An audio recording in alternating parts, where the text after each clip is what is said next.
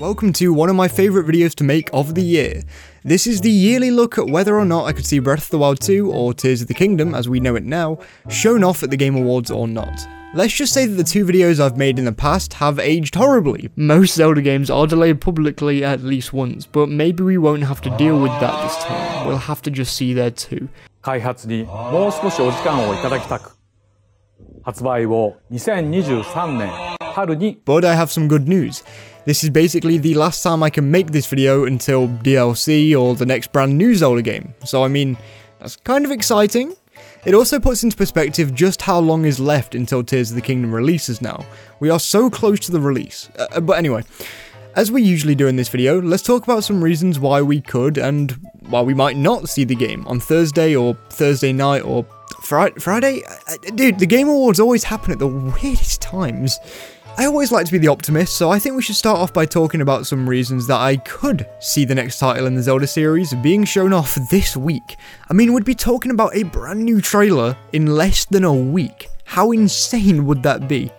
I think the most obvious point going for the Game Awards is that it's the last somewhat big multi-platform show before the game's release in May. A lot of people would say that Nintendo would rather just show off Tears of the Kingdom in a Nintendo Direct, similarly to how they've done for the last couple of trailers, but I personally don't think it can be understated how much being at big shows actually helps Nintendo as a business. Without the giant marketing push of 2016 and even the Game Awards in 2016, there is a genuinely fairly big chance that we could have been talking about a Nintendo system that sold well, to be sure. Better than the Wii U at least, down to the console selling point and that handheld nature. But not a Nintendo console that could end up being the most sold console of all time if it's given half the chance. There are a ton of other factors to play into that too, but the initial marketing push of the Switch and for Breath of the Wild, especially, was just really good. If Nintendo wants Tears of the Kingdom to also be a big success in the eyes of stakeholders, I don't think it would be a bad idea to bring out all of the stops. Speaking of which, I think another point to the game being shown this week is that we haven't seen that big marketing push for the game actually start yet. Pretty much no matter the title, if there's a game with a high priority coming out for Nintendo, they've given those games huge pushes.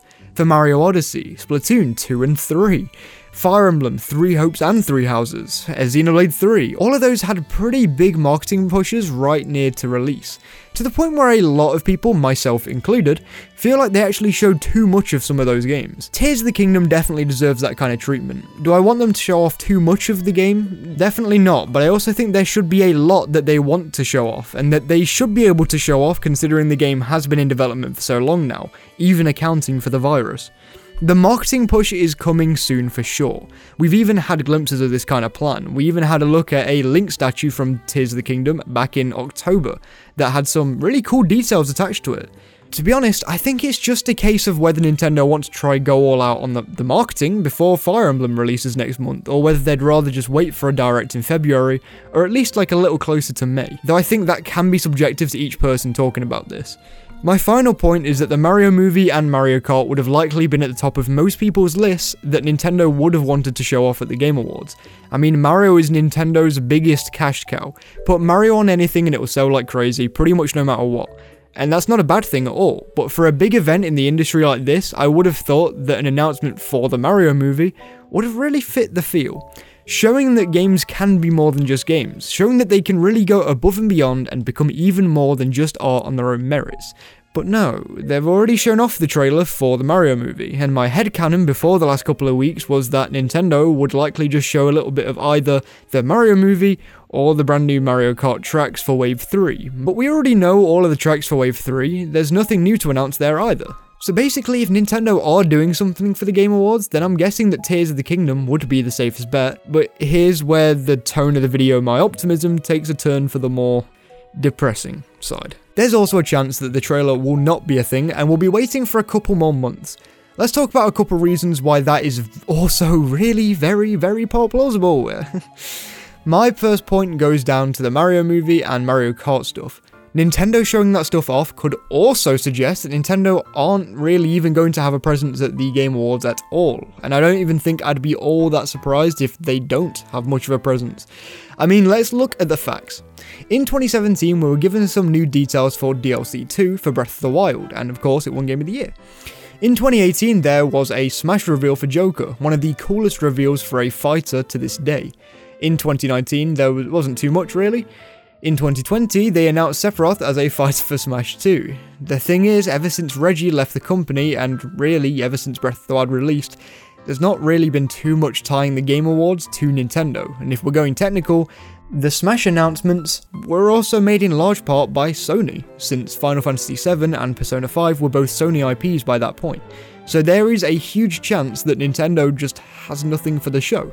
I'm a fan of the industry as a whole, so that wouldn't bother me too much, but I know for many of you out there who are mainly Nintendo or Zelda fans, that would be fairly disappointing. I feel like this event is going to give us a really good idea of whether or not Nintendo is into being a part of Jeff Keighley's events, or whether they'd rather just stick to their own Nintendo Directs and E3s and the like.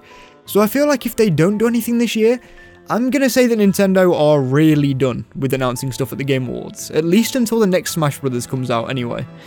One last thing tying Nintendo to the awards in the past is, and yeah, this is kinda nitpicking I know, Nintendo used to retweet certain announcements for the show beforehand, and I can't say I've seen them do that even once since I started my YouTube channel back in 2019.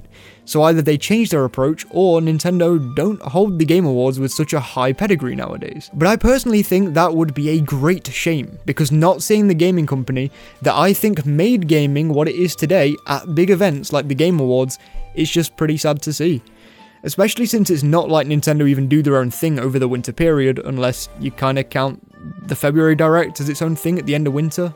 At the end of the day though, what do I know about marketing? Nintendo can do whatever the heck they want. In conclusion, and to give some of my own thoughts on the Game Awards and the chance of a Tears of the Kingdom trailer being dropped this week, the best thing to do is to remain reserved, but still ready for something if it does come up. But everyone can have a different way of dealing with their hype levels. I'm not going to tell you don't be hyped or be hyped. You can figure that out on your own. You're your own person, I think. For me personally, I'll be really hyped during the event, but not really because I'm expecting Tears of the Kingdom news, but because I'm watching something we only get once a year and sharing it with an audience and a friend.